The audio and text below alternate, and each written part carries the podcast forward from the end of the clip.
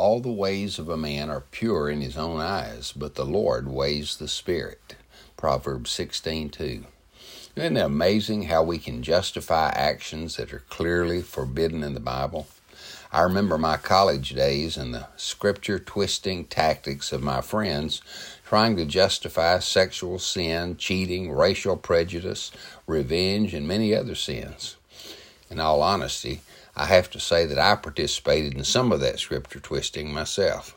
Recently, I spent some time ministering in a prison. One common note from most of the inmates was their innocence, or they're blaming someone else for their incarceration. I thought of this verse. We must find a way to justify our sins, or else our conscience will prevent us from many wrong choices. Once we convince ourselves that sin is justified, we can sin and feel okay about it. However, God is not convinced. He weighs the spirit. He evaluates on a deeper level than mere external actions. He knows the thoughts and intents of the heart.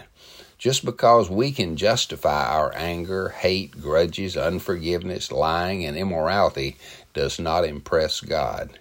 He looks beyond the deed and he sees the motive. Let's let God evaluate our thoughts and actions instead of justifying them in our own eyes.